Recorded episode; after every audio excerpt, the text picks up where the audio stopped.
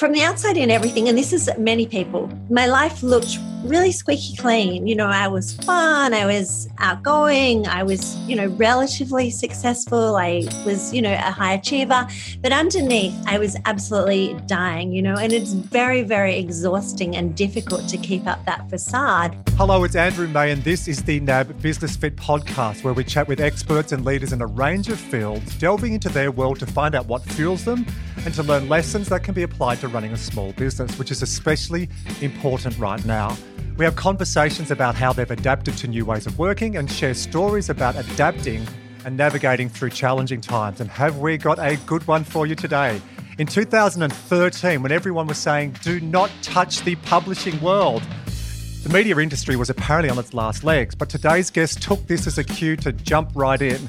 With no industry experience, she sold two houses and launched a lifestyle and entrepreneur print magazine that quickly formed into a multi platform media empire distributed across 37 different countries, including digital, live events, publishing, even her own product line.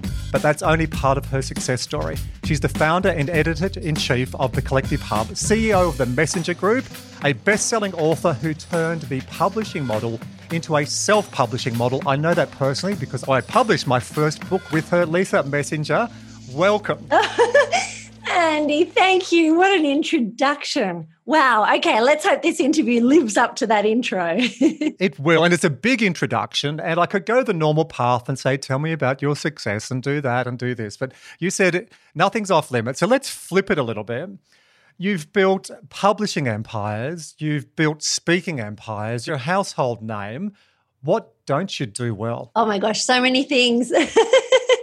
you know, well, firstly, I'm absolutely terrible at detail. So I have to have detail orientated implementers who actually do things around me all the time. There's a lot of things I don't do well. In fact, I'm one of those people who's, I kind of do a lot of things. I'm not particularly good at any of them. What I'm good at is surrounding myself with really, really clever people. so, 26 books that you've published, so they've got your fingerprints on, 400 plus books with the Messenger Group. I'm going to pull you up on that. You must be okay at taking words and messages to print. So, come on, a little bit of self recognition there, Lisa. Thank you. Well, except you've known me a long time. I mean, I think we've known each other nearly 20, 16 to 20 years, something like that. We met back in, I think we were both 10. Yeah, that would be about right. this is a very good point.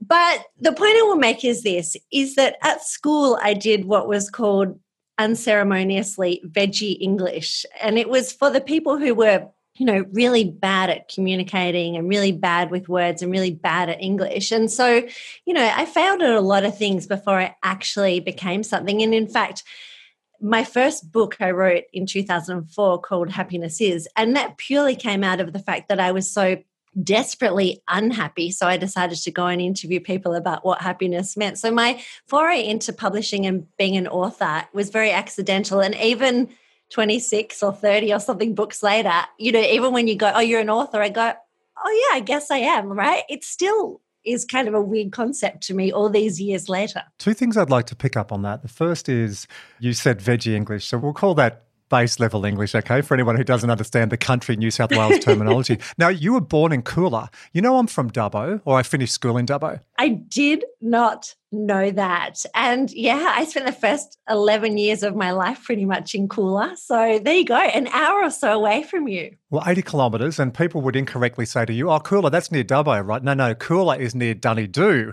and Dunedoo is near Dubbo. So you know, from Coolah, when you're doing low level English to publishing a book is a big thing. So the first thing, first question, did you have a teacher, a leader, a sponsor, someone who backed you and said, you can do this, despite what the education system told you? Was there a turning point?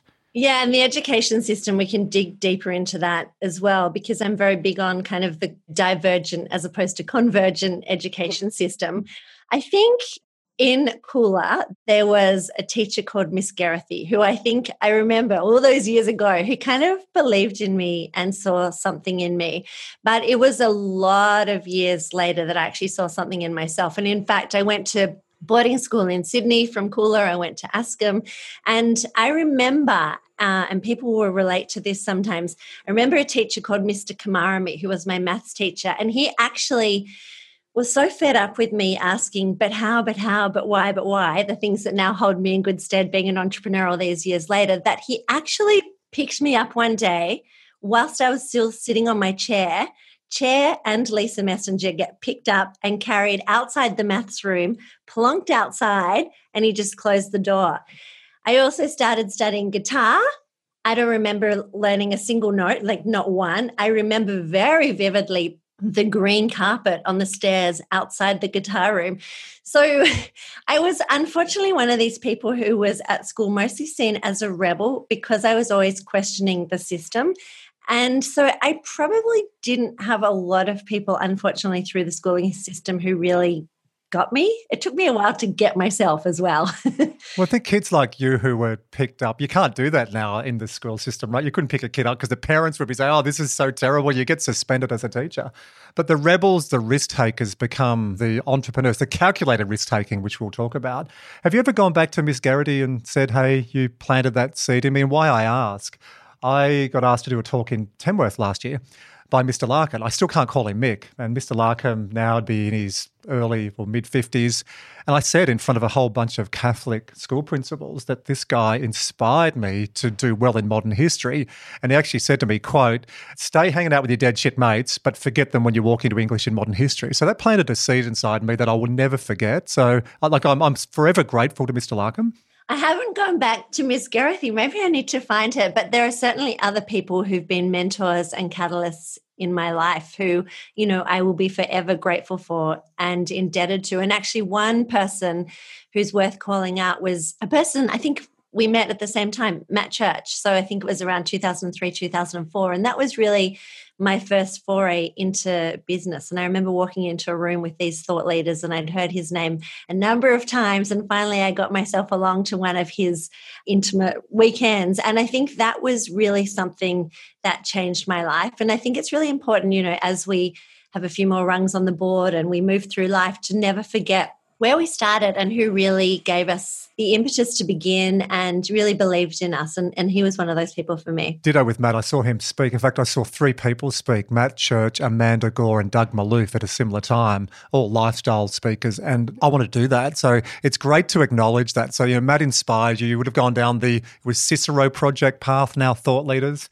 But the other thing I wanted to come back to, you just said before. So one was thanking Miss Geraghty and you know, acknowledging people that give us a ride along the way. It's very important. And you do that beautifully across your publishing and your podcast and your platforms and all of your P's, which we're going to get to. The second thing, though, when you wrote happiness is you were unhappy. I've seen you write a lot about this. We used to share offices in Surry Hill, share the same street. So we'd often have a coffee. And I can remember at that time you were sad you were unhappy. So, what do you do now for both your physical and your psychological health? God, you know, it's such an important question and something I think both you and I are really passionate about. And for me, I go through, you know, peaks and troughs in life. And I always say, we can't control what comes at us every day, but we can control our mindset and how we choose to respond. And so I've just I suppose, harness the tools over the years, and I don't always get it right still. and I forget, you know, I, sometimes I get complacent and I often find when I'm cruising along and everything's fabulous and I'm on top of the world and, you know, I call it in flow as opposed to walking through mud. Sometimes that's when I forget my rituals and routines and my disciplines and the things that I check into. And it's only when I suddenly find myself discombobulated that I'm like, whoa, quick. And so for me, it's really important to stay tapped into those things in the good times and the bad. How do you start your day? Yeah, give me a day. And can I go a bit deeper? Go as deep as you want because, you know, because I think the thing is people see the successful side, but they don't see all the really tough stuff. And in the last three years in particular, like I've had ridiculously, insanely tough stuff come at me. My father in law passed away unexpectedly seven weeks ago of a heart attack. My own dad passed away three years ago of a heart attack. When my dad passed away, I was right in the middle of practically losing Collective Hub, the very thing that I'd built up, you know. So I was already on my knees crying unceremoniously on the bathroom floor every night. And then that came. So there's stuff all the time. So yeah, let's dig deep on what I do. Okay, so let's dig deep first of all on a good day. And can I divide? I go to the south coast to Gerroa to write. So I look at Sydney as the crazy concoction of connecting, and there's a lot of C's there. I'm sounding like a motivational speaker right now, Liz. well, you are one of those. it's the noise and connection with my team. And then when I go to Gerroa, I purposely isolate myself from the world and I write. Now, you live between Bondi and, and Bangalow or Byron. Do you break that down? So, do you write in one place? Do you work in another place? So, tell me that first. Then we'll go to what you do on a good day. Yeah. So, I do to a degree. But even more importantly, I actually break my day into two. And it took me a long time to get comfortable with this. So uh, we are recording this podcast at what time are we even at? 10 a.m. So I do not do anything generally that is reactive in the world before 10 a.m. So I kind of go from say 7 a.m. until 10 a.m. is me time. It is proactive time. It is all about mental and physical agility for me and getting myself really grounded and really set up for the day. And that's not negotiable. So that looks like, you know, I'll get up and do personal training or yoga. I will journal. I'll meditate, drink a green smoothie, I'll listen to a podcast, I'll read something. So that kind of time is me time and it's really filling myself up. And it took me a lot of years to get okay with that because I had a bricks and mortar office where I ran a lot of a big team for 17 years. And it took me a long time, probably almost 16 years in, to get comfortable with not going to the physical office until 10 a.m. and feeling that I was okay with that. And then from 10 a.m., it's game on. Like whatever the world needs of me, I am there and I can really show up then because I've started my day in a very grounded way, filling my own cup up, if that makes sense. In terms of writing, because yes, the world is busy and there is a lot coming at us continuously. Sometimes I'll carve out, you know, very specific times where I'll go to Bangalow. So we're going on the 12th of December until the 12th of January for a month and I'll do a whole lot of writing, I'll do a whole lot of exercise, I'll do a whole lot of stuff that the world isn't pulling at me in every direction for a little while. So yeah, really important. Can I go back to until 10 a.m.? You've got around 1 million social media followers. I don't think you know all of them, right? So that's a lot of people that are messaging, connecting, posting, pinning, dropping, dragging, commenting, rewarding, all that stuff. Do you stay off social media until after 10 a.m.? Have you got that discipline as well? You know what? That's a work in progress. I try. And to be honest, so I have a love hate relationship with social media, as many people probably do. And I don't use the word hate often. So let's just say uh, don't love. The part of it that doesn't keep me present that I feel like I'm out in nature and I go, it's so beautiful. And my brain will go to, oh my gosh, should I take a photo fit my Instagram grid? Should I do a story? Maybe that'd be great on Twitter. Maybe I should write a post about that on LinkedIn about the philosophical, you know, nature and what I'm learning from that. And so I think this is a problem in our fast paced society that, you know, every single one of us now is a producer is a is a publisher is a content person really whatever we do whoever we are to a degree. And so i have to then untrain my brain to kind of go actually just be present. Just enjoy this. The world doesn't need to know every single second of your life you know? So i have to be very conscious about that. And the love part of the social media thing is you know it actually is a currency these days. It gives us an opportunity to actually connect with a whole lot of people and carry our message. There's some really beautiful, amazing things about it. I'm sure many of your listeners have just watched The Social Dilemma, as have I. I think it's a very good wake up call and just a good reminder of what's actually going on out there. So, yes, to answer your question, I need a little more discipline about the morning. I try not to pick up my phone, I try to get out in nature, I try to do my exercise very consciously before I pick it up. But sometimes it's just a little too attractive. it's the dopamine hit. I don't think I've told you about my 30 minute rule because we haven't spoken the love. We've messaged online everything, but we haven't actually caught up either in Zoom or real life for ages. But the 30 minute rule, the first 30 minutes of every day, get off your technology. During the middle of the day, have 30 minutes where you go and do grounding, walk with shoes off, nature, just connect. And 30 minutes before bed, I get my executive clients to do that, Lisa. They come back a month later and they think it's this magic part. But what have you done to me? I'm thinking better, I'm sleeping better, I'm more creative. So you just create those bookends and boundaries and a little thing in the middle of the day. Now, that said, I'm just thinking this morning, I went went cycling with my mates and I checked my mobile phone first thing. So let's move on. I broke the 30 minute rule this morning. well, we're, yeah, we're not, we're not perfect. That's for sure. But those rituals and routines definitely help. And I've learned a lot on that from you, especially with writing about cocooning and getting away from stuff. Because when you're in an open plan office, hey, you've got a minute. That minute we know through neuroscience, it can take you 25 plus minutes to get back into it. So, to go a bit deeper, that's on a good day. You've spoken and written and podcasted and every medium openly about some of your battles with mental health. Uh, you gave up alcohol. Congratulations. And I know you're so proud of that. And you have an anniversary around that. And you've had some downs that have played out on the public forum as well. So, when you're having a challenging time, what do you do and how is it different to the good day? Yeah, and thank you. I think that's really important to acknowledge. And yes, my anniversary, my fiance laughs at me because I remember all my anniversaries my business anniversary, 22nd of October 2001, and my sobriety anniversary, which is the 8th of November 2004. So, yeah, 16 years sober. And that's just for me what I would say to anyone listening around that before I get to what I do on a down day, it's around how was I self sabotaging? How was I keeping myself small? What was I using as a crutch? And kind of going back to the school side of things, and hopefully a lot of people listening will relate to this to some degree.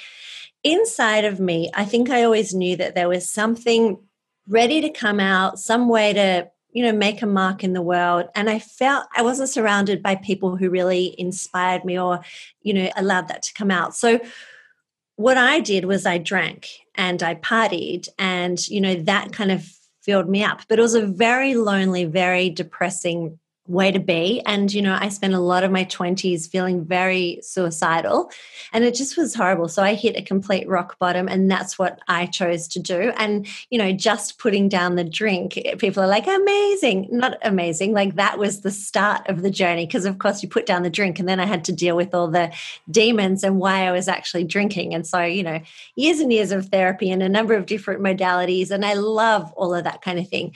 So on a bad day, you know, and it's hard when we're in that space where you just think having a pity party, or actually for me, sometimes, you know, it really comes out as like real depression or anxiety or overwhelm. And, you know, even though ridiculously all these books in, and, you know, I've been to AA, I've crawled through sweat lodges nude in Costa Rica, I've spent weeks at a time in Osho's meditation retreat in India wearing purple robes. I mean, you name it, I have done it, right? Yet still on a bad day, I can really think, I don't want to get up. I don't want to do this. So, this is when the tools and the toolbox are so important. And so, I need to know what are my triggers and what's going to switch me out of this. So, I freaking love dancing. I love dancing to deep house. I love getting my groove on. So, sometimes I'll just put on music and I'll be, you know, unashamedly just have a dance around my living room. It'll just shift me. Or I'll go for a run or I'll just get still and I'll get barefoot and I'll walk on the grass or on the sand in nature or I'll jump in the ocean. So, whatever it is, and more often than not, it's really simple things that are free. I'll just do it, you know, just to shift.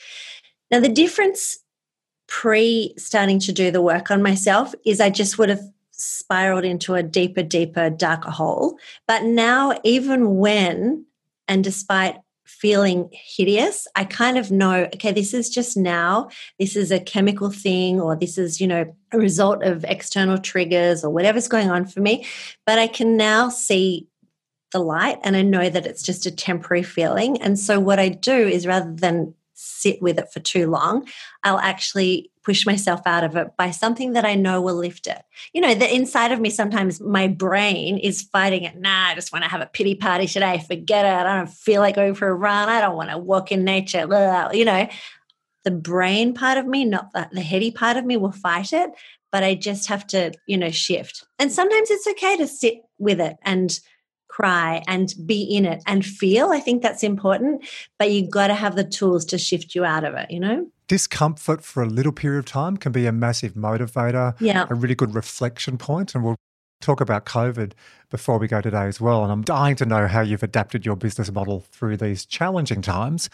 But if you have a pity party for too long, in the end, it's only you because your family members get sick of you as well, right? So you're there, you're flying the pity party flag. But I want to commend you on two things. One is sort of hearing that, I put on my psychology hat and exercise physiology hat. You're showing a really high level of self awareness, but also self regulation. So you know the triggers to help you, whether it's nature, whether it's journaling, whether it's exercise, crazy dancing. You don't want to see me dance. It's a dubbo bob, Lise. It's not really nice. But so you've obviously done a lot of work on that because a lot of small business owners would look at someone like you and go, oh, 26 books she's done herself, 400 books collectively, 37 countries with her magazine and print all over social media. She's those Richard Branson. I'm going to talk about your phone index in a minute. It's ridiculous. But I think it's really nice for real people to hear from a real person who's worked out some of her demons and some of her challenges. And what you've got is a manual to actually put that into practice, both on a good day and a challenging day.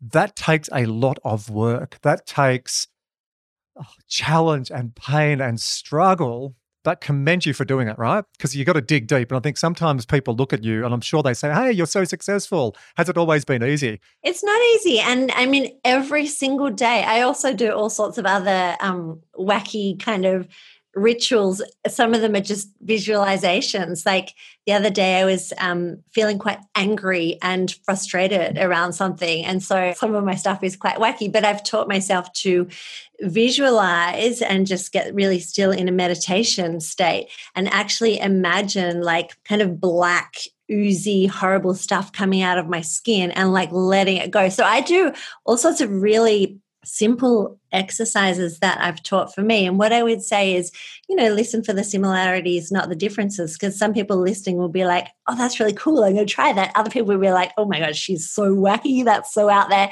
So I'm just like, I love dipping in and out of different modalities and continuously seeking and learning and expanding. And I think that's important. I mean, I would say I'm pretty spiritual. I'm not necessarily religious, but if a friend says, come to a church service, I'm like, yeah, I'm there. Like, I just challenge myself and push myself and become a little bit counterintuitively purposely out of my comfort zone on a daily basis just to keep learning what are my triggers what supports me what are the tools that i can dip into what makes me feel good when things are really off kilter i'm feeling discombobulated because it, it happens you know often so the 15 year old girl who got picked up on the chair and taken outside to the green carpet in guitar lessons would have been called non compliant and naughty. You actually had what's called appreciative inquiry, which is one of the underpinnings for an entrepreneur, right? You build something. How different is your business now than it was 10, 15, 20 years ago? Totally different business model. So that ability to unpick stuff, why? The curiosity, like uh, my nine year old son, why? Sometimes I just go, like, Archie, stop asking why, but I want to encourage it because I think that curiosity in you has led to where you are now, has led to that exploration in the good and the bad times. The second thing I wanted to say to you, just closing out on that, before we talk about the four P's, because I know you like your I want to commend you and I want to thank you publicly for being one of the first people way before Brene Brown made it cool.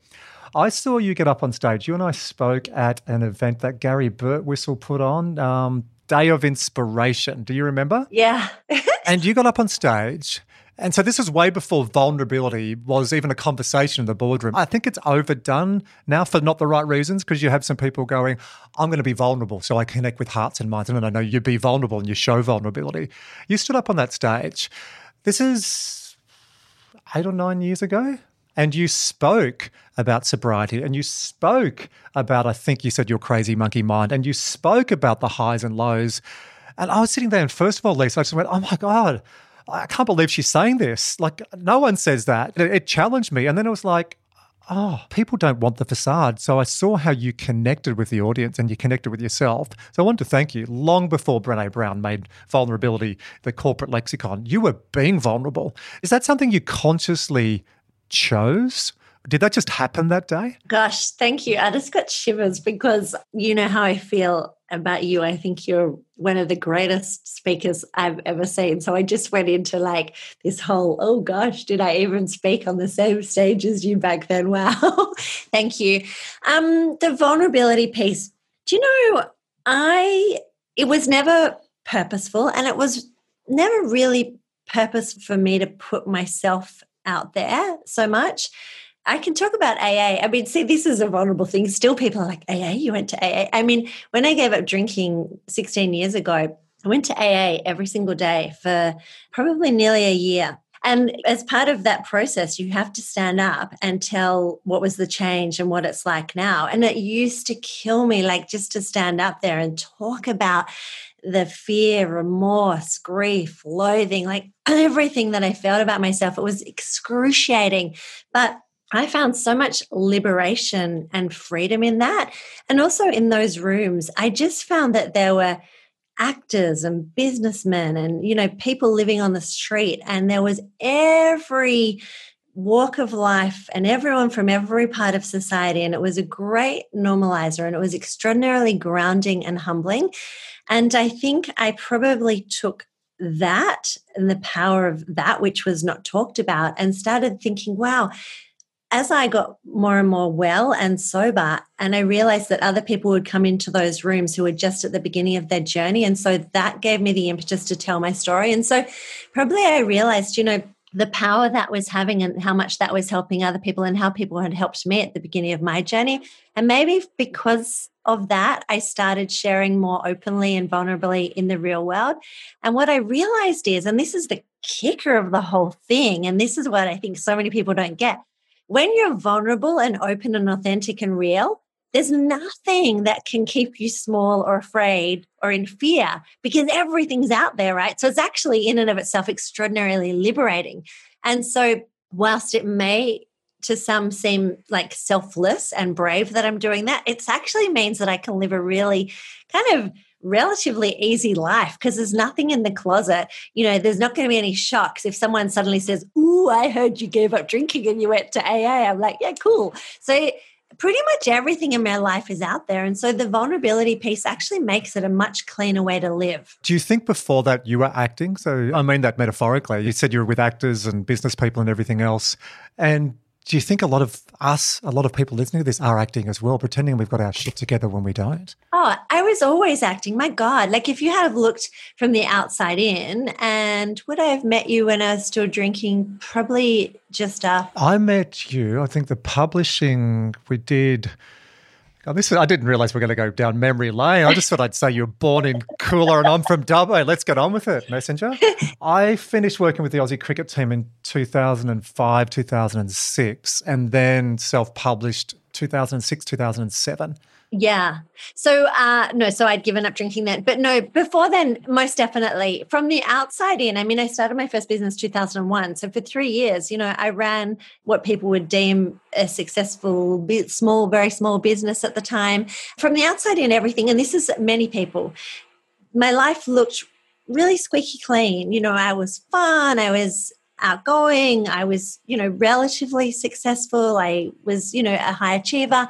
But underneath, I was absolutely dying, you know, and it's very, very exhausting and difficult to keep up that facade when you're kind of, here I am presenting one thing, wearing a mask and going home and feeling like inadequate, lack of self worth, like, you know, feelings of loathing, like everything else that goes with it. And so, no, it's excruciating. And still, to this day, you know, there are times absolutely when my ego takes over and kicks in, and it's like, you know, I am this, I'm this, and it's bravado. And again, I'm wearing a mask, and I try to have awareness around that and strip that back very quickly. But sure, I still go into that sometimes, absolutely. Deeper question on this, and you can answer this however you feel right on the spot. How do you define success now? Freedom and choice. Uh, success for me is freedom and choice. I could not care less about money for money's sake in and of itself. It's extraordinarily important, you know, to buy freedom and choice. And also, um, you know, I wrote a whole book about this money and mindfulness around the pendulation between, you know, doing good in the world and making profit don't need to be mutually exclusive. So, you know, for years I had um, a problem with money. I thought money was a dirty word. And then I became very, very comfortable with it. And uh, yeah, success for me is being able to do what I want, when I want, with whom I want, you know, and loving what I get to do, what I choose consciously to do for work on a daily basis is really, really important to me now. You know, I think when times come where, you know, it's you become financially dependent or you're um, feeling like everything's falling out from underneath you and you don't have control that's for me when I feel like I'm walking through mud. So I've been very conscious around, you know, getting everything in line so that I can consciously live a life that I want. That's success. You were very purposeful in that answer. You've thought about that. You have obviously been asked that before, but you're not that articulate unless you've worked out that clarity. And I think to segue and change gears a little bit into what can we give some small business owners some practical tips? I think, bang, there's so many takeouts with you. We're only just getting started. But understand what is success because for so many people, if it's the Western definition of success, power, money, kudos, you often get that and go, hey, there's no pleasure, meaning, and purpose. It's the difference. Todd Kashdan, not Kardashian, Kashdan, a leading psychologist, talks about the good life pleasure, meaning, purpose, and the goods life, money, power, kudos. I think you can have both, but your definition really is around meaning, it's around pleasure, it's around purpose. And what a great way to segue into the four Ps, because I'm thinking some small business owners might be going, yeah, look, I've got a coffee cart, or I've got a dog grooming salon, or I've got a pizza shop, Mario's Pizza Shop down the road from us in Cremorne. Big shout out to Mario and the, and the gang there as well. But the four P's, which you do, and a lot of small business owners probably think, oh, what can I do around this? I want to dig down and just you know, cover these four P's. So, number one is purpose. The second one is developing a platform. You've got a love hate relationship with it, but let's talk about how to develop it. Then the next one, publishing. I think everyone has a book in them. You told me this many years ago, and I was sort of arming and ahhing and all this self esteem. What will my mates from Dubbo say when I write a book? I said that to you, and you said, Andy, get over yourself and tell them to get over it. and the fourth one was podcasting. So let's do it in that order. First of all, talk to me about purpose. Then we'll talk platforms. Then we'll talk publishing. Then we'll talk podcasting. And I don't like even numbers. So can then you add a fifth P for me. Oh, yeah, we'll add one in as we go. But I'm also going to say this just because I know we've kind of gone from a lot of the, you know, mental health, spiritual stuff. Also, disarm me if you think at any point, because, you know, it's a really important point. As speakers, writers, I think we do learn a little bit you know, to answer things in a certain way. So if at any point throughout this conversation you go, nah, that's just you're giving me your normal thing, push me harder because I will answer as authentically as I can. And I think I did with the last one. But yeah, just keep pushing and pushing. Like, let's get whatever is in there. Thank you. But you did. And that's why I asked you the question on stage. And I could see you shift and I could see the emotion in you on that. And I could see you look up. So if you look at the NLP stuff, you went back to that. You're doing everything and more and more. you never just give bites. But if I do hear something that I think is canned, I'll just sound an alarm or the wizard with me here will sound an alarm. Yeah, yeah, yeah. Good. Good. Okay. And leave that in. It's really important, all this stuff. Okay, let's go into the business stuff. Where do you want to start? Purpose. yeah. I've read all this stuff, Lisa Messenger. Everyone says I need to have a purpose, blah, blah, blah, blah, blah. Where do you start? Yeah. So I wrote a book in 2017 called Purpose. And it, sounds like such an arrogant topic to write about, but you know me well by now that most people are the guru of something and then write a book. I actually do it completely the opposite way. I decide on a topic and then I go through this whole journey of self exploration and I write in real time as I'm working out, you know, the answers. And that's how I write. And that's what I, why I love to do it. And that's why I've written so many books. I believe in 2013, for the first time really in my life, I truly stepped into my purpose. So that took me as a small business owner 11 years from 2001 to 2013 11 12 years of kind of overservicing, undercharging, being everything to everyone, still trying to work out who I was. And my purpose came when I surrendered. And I'm going to talk about this in small business terms. It's almost like I kind of was like, by 2012, I was making good money. I had a very profitable business. I only had three staff. I couldn't work out how to scale. And I was comfortable. And I was quite frankly a little bit bored. It was like going through the motions. And so for me, I kind of got to a point where I was like, I'm just going to surrender. And I asked, this is the spiritual part of me. I was like, okay, I am ready for something big, whatever it is. If my purpose is cleaning toilets in India, then give it to me and I will do it with every part of dedication. And it just like literally dropped in overnight when I got really just like, okay, I'm ready for something bigger. And my purpose became, you know, I was just like, wow, I've been an entrepreneur for such a long time. I'm surrounded by so many extraordinary thought leaders, you know, game changers.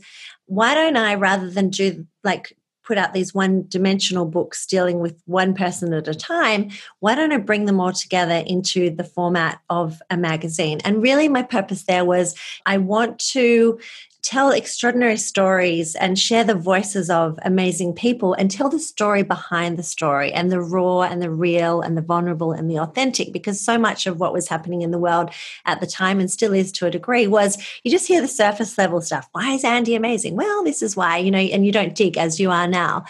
And i wanted that to then you know inspire and educate other people.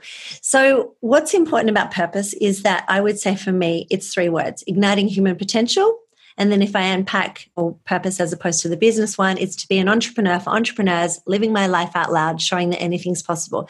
That is as simple or as complex as my purpose gets. And we'll talk later about platform. But from there, when I have that, it becomes around a feeling as opposed to a delivery mechanism. So it actually doesn't matter if I'm writing a book or doing a podcast or a speaking gig or a number of other things. Feeling rather than a delivery mechanism. Explain. Yes, great. Thank you. Because now I want to get to for people. And I talk a lot to corporates about this and to small businesses. So I think so many people when they start a business, they think, what have I got in front of me? A coffee cup. They're like, oh, I'm going to develop a coffee cup. But then it becomes about the product as opposed to the feeling.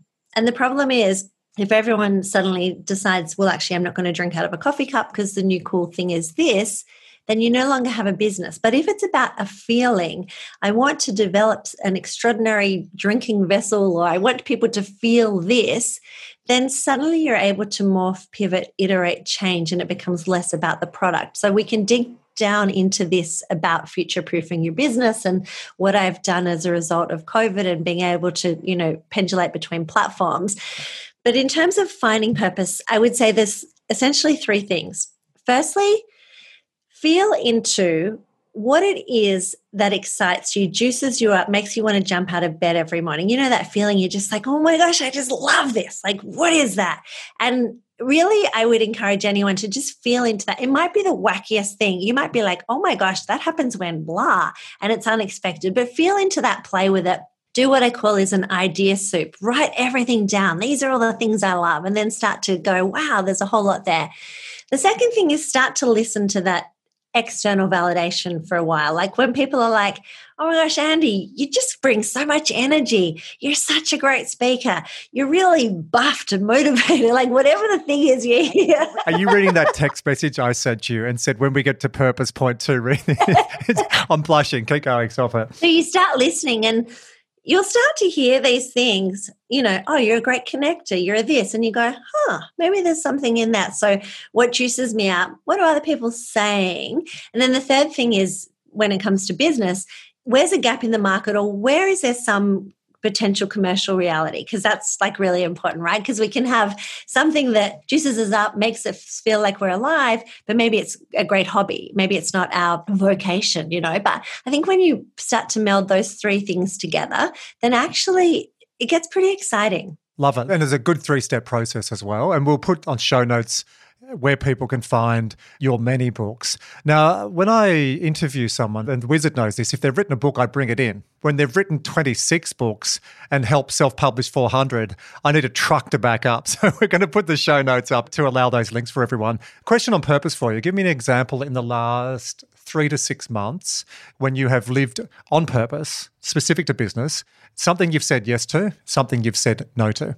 It's a great question. So I probably say no to a lot more things than I say yes to. And so this is where I think it's really good. And it takes a long time to get to this, but I just, my litmus test every morning is is this helping me to be an entrepreneur for entrepreneurs, living my life out loud, showing anything's possible? Does it ignite human potential? So, what happens is as you become bigger and step more into your purpose, or you become more public, or whatever the thing is, more and more opportunities come your way. And so, you know, people will come to me and be like, let's start a fashion label together, or let's, I nearly started a dog brand recently, right? So, as an entrepreneur or a business person, an innovator, a big thinker, my immediate reaction is, yes, let's do it. I want to say yes to everything, right?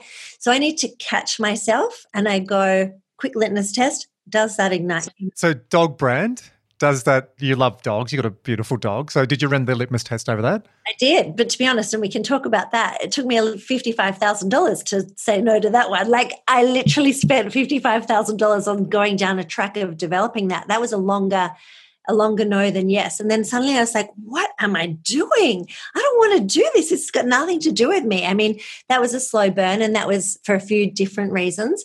But more often than not, it's just a quick no, no, thank you. And actually, I've just written an entire chapter for a new book on the art of saying no. So I can give you a whole lot of ways to say no and a whole lot of ways to say yes, but or no, but. So, anyway, we can come to that.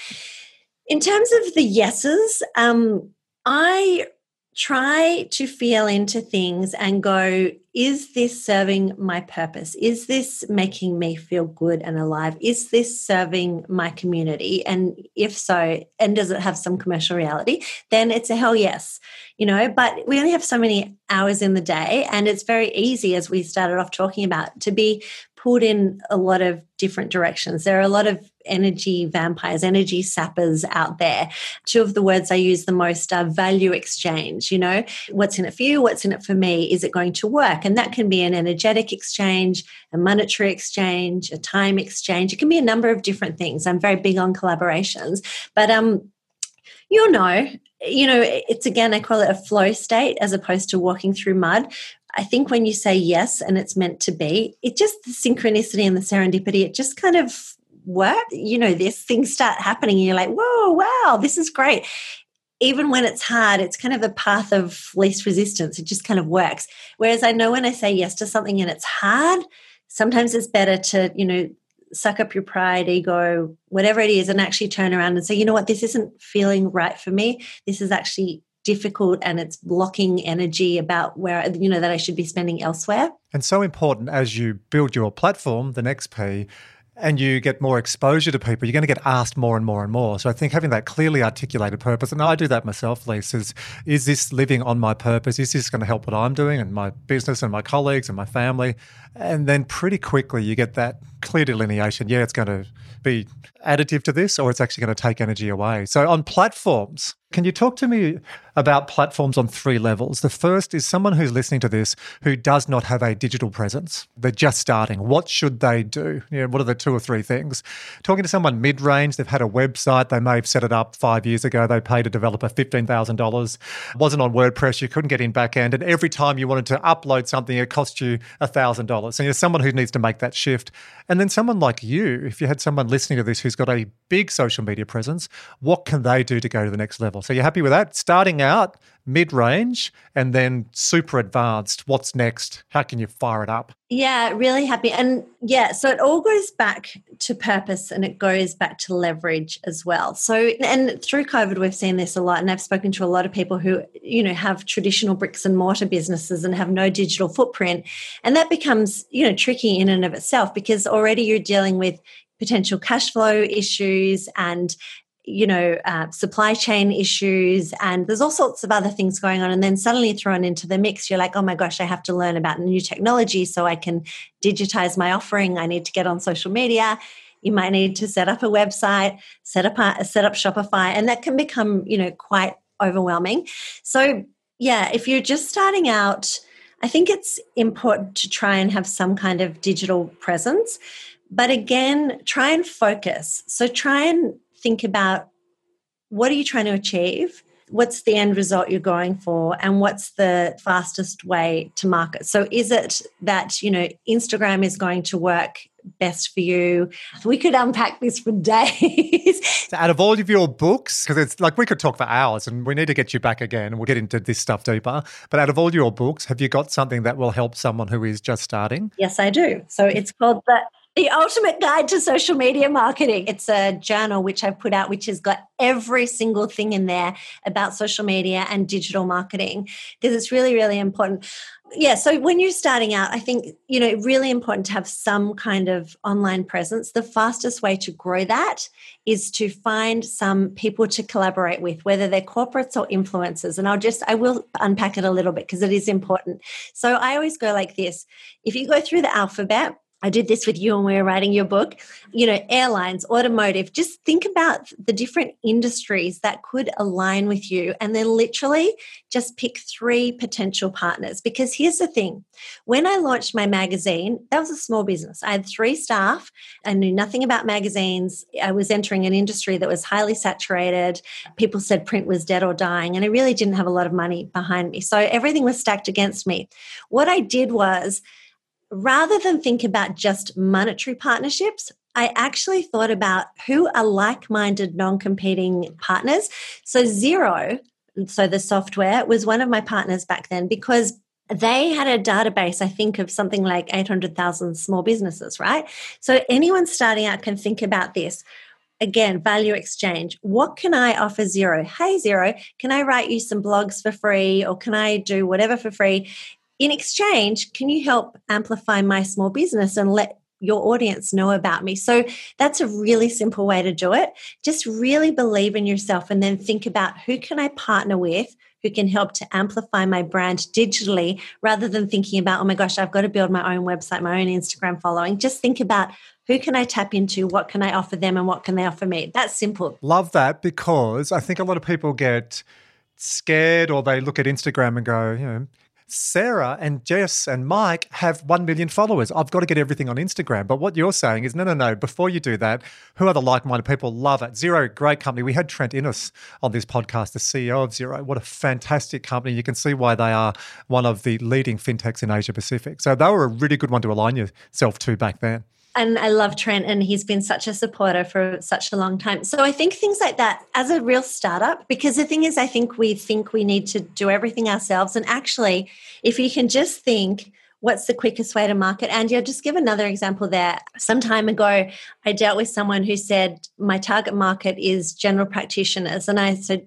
Doctors. And I said, Oh, great. How are you going to get to them? And they went, well i'm going to you know call every single one or connect with every single one individually. And I just said, no, surely there's the General Practitioners Association of Australia. So try and go one point, have a great relationship with them, and let that one point do the work for you. And this is where I think, you know, again coming back to money in and of itself isn't the only currency if you can actually believe in yourself enough and have a good enough offering and that doesn't matter if you're a candle maker or you know the pizza joint or whatever it is if you can get someone else to believe in you and amplify your message, it's really, really important.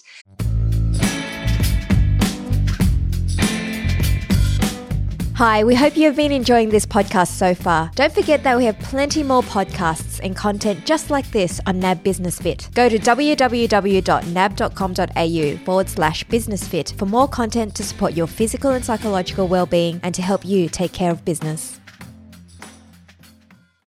Do you want me to give a few examples quickly about digitization for slightly larger bricks and mortar businesses, or how are we going for time? Yeah, I think you've, well, I've got as long as you have. So uh, this might be the world's longest podcast. You've got so much amazing content. I think you've really covered base entry. And it's not about going to the platform. That's been a real learning for me, Les, is who do you know? I remember you doing that with me, going, automotive, and I thought, what are you doing? You did it on your whiteboard in Surry Hills. So you're leveraging the people you know, and then you're using that to go on their networks rather than coming up with your own. Because a lot of people, oh, how do I find other people? that can create so much stress stress.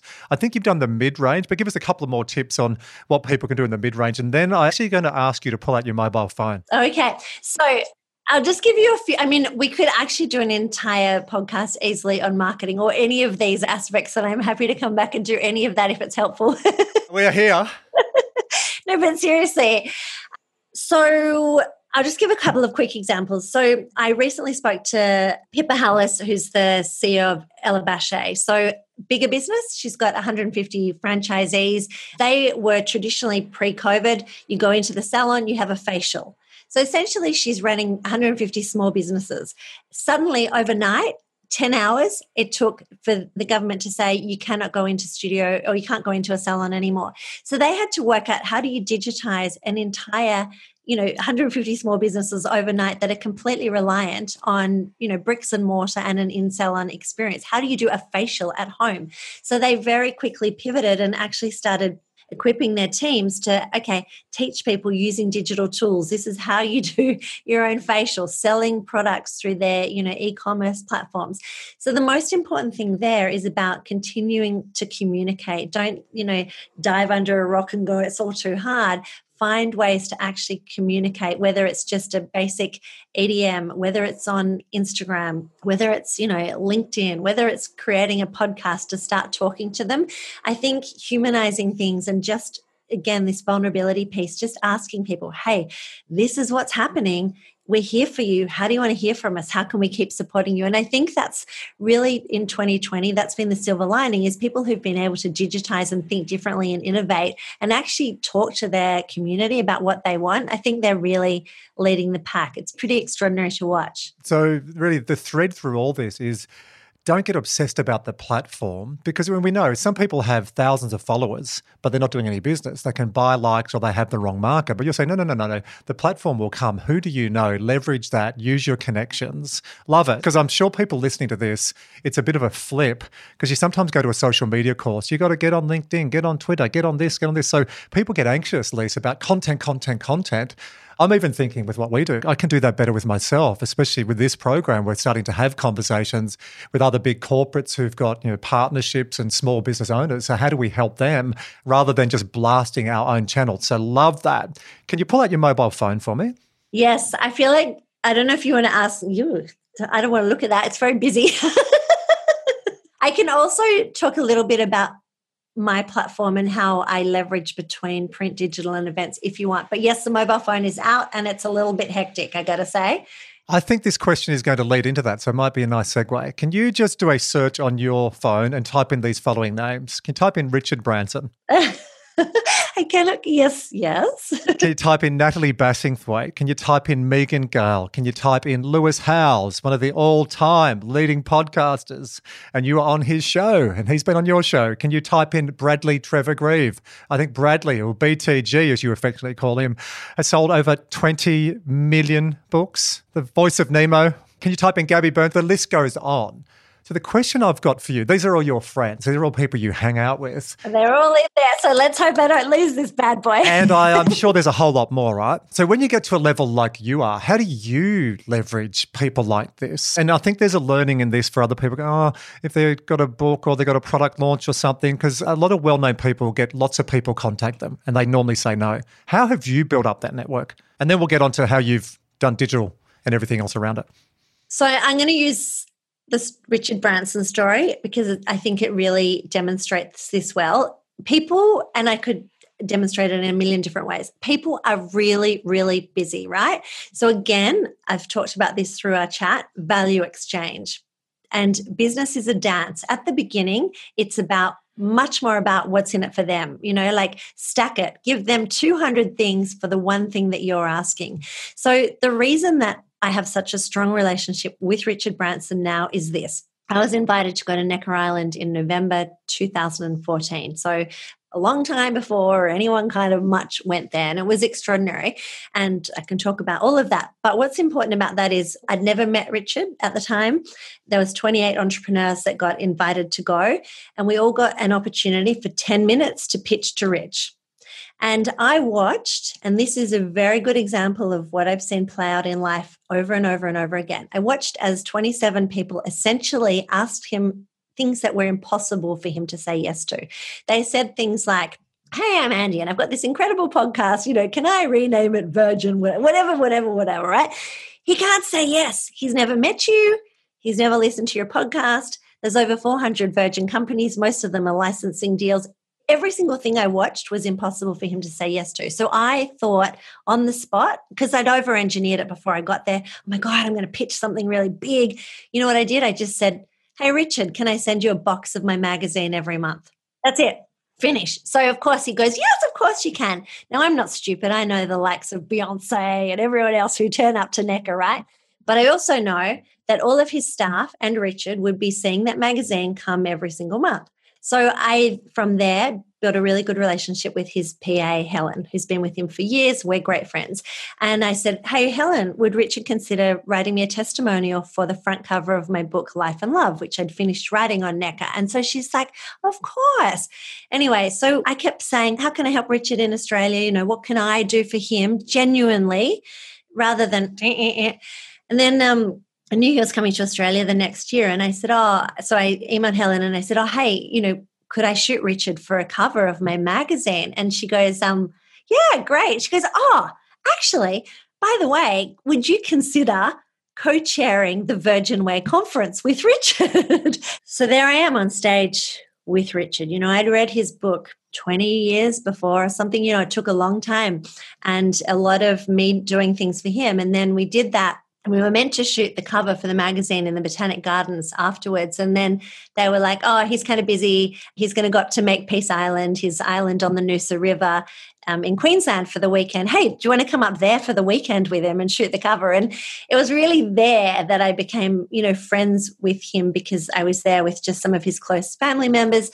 But the thing is, make it easy to say yes. And having owned a magazine and, you know, global media for quite a while now, we've done over 6,000 stories. And every single day people pitch 99% of pitches would be look at me look at me look at me look at me look at me if someone comes to me and says hey I think this would be really useful for your community. I feel like it would sit into this section really well. And what can I do for you? Oh my God, I'm like, you're in every single time. It's a yes. But so few people make it easy for us to say yes, you know? So I think for me, it's all about relationships. It's all about thinking about that person more. Don't underestimate the power of handwritten notes, you know, in a digital economy. You know, notice what people are doing. Send them a note. Hey, wow, I just saw you got a promotion. Or wow, well done on your latest book. You know, acknowledge people and you know it's like a favors bag. Do a million favors for them and ask for one thing in return. You know people notice that kind of thing. Do you know you are the fourth or fifth person on this podcast out of 14 or 15 episodes who's mentioned old world values like writing a handwritten note in a new world digital medium? So just sort of unpack what you've done and then we've got to get on to publishing the next page we're going to come back. It's not the platform itself, it's how you get your message clear, aligned to your purpose, connect with people, value exchange, build that relationship. And from Little Things, one of my favorite songs is Paul Kelly, the Australian artist, From Little Things, Big Things Grow. Pitch to Rich, here's a box of magazines. It sounds like he was a bit dumbfounded in a nice way. Here's this you know, vibrant, sassy woman who hasn't pitched him. Rich, I'll just give you some magazines and bang, it's gone to a big relationship, opening up doors for you all around the world. Very clever. Simplicity, you know, I really think I'm still astounded by the amount of people who, like, still, even though I don't have the print magazine at the moment, um, watch this space, but, you know, still on a daily basis, people are like, hey, can you do this for me? And I'm like, whoa, whoa, whoa, I never heard of you. I don't, but make it easy for me, you know? People don't make it easy for you to say yes. We want to say yes. Let's make it easy for people to understand a little bit more about publishing. I'm going to divide this into two. There's a question I want to ask you about Collective Hub that I haven't had the opportunity to ask, and you said to ask anything, so we're going to get to that. First of all, why should everybody write a book? Words you said to me back in 2006, it would have been 2007. Why should everyone write a book? oh yeah. Now it's funny. My fiance Stephen, like every day, he's like, "Why do you say that? There's enough ridiculous books in the world." But the reason is this: I think you know back then I would say, don't think thirty dollar book, think $30,000 client. You know, a book is an extraordinary, you know, way to connect with people, to put your messaging out there, you know, but you really need to look at is it a legacy piece? Is it to inspire? Is it, you know, to, there's a whole lot of reasons for writing a book. I mean, I have completely fallen in love with the process. For me, I find it very cathartic. I'm like, whatever I'm going through, I'm like, oh, it becomes gamified for me. Like when I broke my office. So after 17 years of bricks and mortar, I decentralized my office in April 2018 before everyone had to work from home. And uh, that was at the time a brave and courageous thing to do. So I thought, okay, I'm going to write a book called Work from Wherever. And so it almost gave me an opportunity to go, okay, I'm going to make this work for myself. And as I do it, I'm going to teach other people along the way. My previous book was called Risk and Resilience when I nearly lost everything. You know, I grew too fast. I didn't have the right systems and processes in place. I was a great, you know. Can I just say, working from home or work from home in 2019, before COVID hit, like, did you have some knowledge that we didn't? well, well, funnily enough, risk and resilience and work from wherever since COVID have become like off the charts bestsellers. Pretty good IP to have before the world grows four ceramic clogs, borders closed, everything closes, and we're working from home. So, well, it just shows if you do the hard work and you're in the right place, opportunities abound, right? So it was interesting. Cara, our producer, when she spoke to you and she said, How many books have you written? You went, oh, I don't know, it's 20 something. So she had to do the research. I can tell you, you've written 26. When you have to tell someone you're interviewing how many books they've written, they've written a lot. But here's something else I know your first 10 books did okay, not great. Probably the first 18, no one really read. Question yeah. for you, Lise. Most people would write a book. It's hard. Like books are bloody hard, rewarding, but it's hard. You know, you start, woohoo, and then you get away and write wherever you are, and then the work starts. And a lot of people tap out early. So 18 books. And if it was that hard, and you told me about English, and you know maybe there was a bit of a chip there. In psychology, we call that drive. You know, stuff you all. I'm going to prove this. But why did you just keep going? What was the burning desire to just to write it? Like you love it, get it. It's aligned to your purpose, get it. But to write that many books until it really takes off, you're either a masochist or there's something I don't know. So I mean, here's some of the ones I wrote that no one ever much read. So when I learnt to surf, 12 probably about the same time i published your book i decided oh there's no books out there. So i'll like again learn to surf and i will write a book on it as i go. So then i contacted Layne Beachley and barton lynch and they helped me. For me i think it's been an extraordinary exploration into different subjects. And so it's almost like I love the process because I throw myself into learning something that actually I don't know a lot about. And as I'm learning, I write about it, right? So what I write is very much from a self deprecating, this is where I started. I had no idea how to do this, like any subject. This is what I learned. And here are the lessons I'm going to share them with you. So for me, I love it because aligned with my purpose, you know, the part of living my life out loud, it keeps me exploring. It keeps me fresh. It keeps me whenever I get, you know, a little bit bored or whatever. It's like I'm always seeking. So that's a beautiful piece. The second piece now that people actually do read them is that people, what I get all the time is people say all the time, every day across every platform, oh my God, I feel like you're me.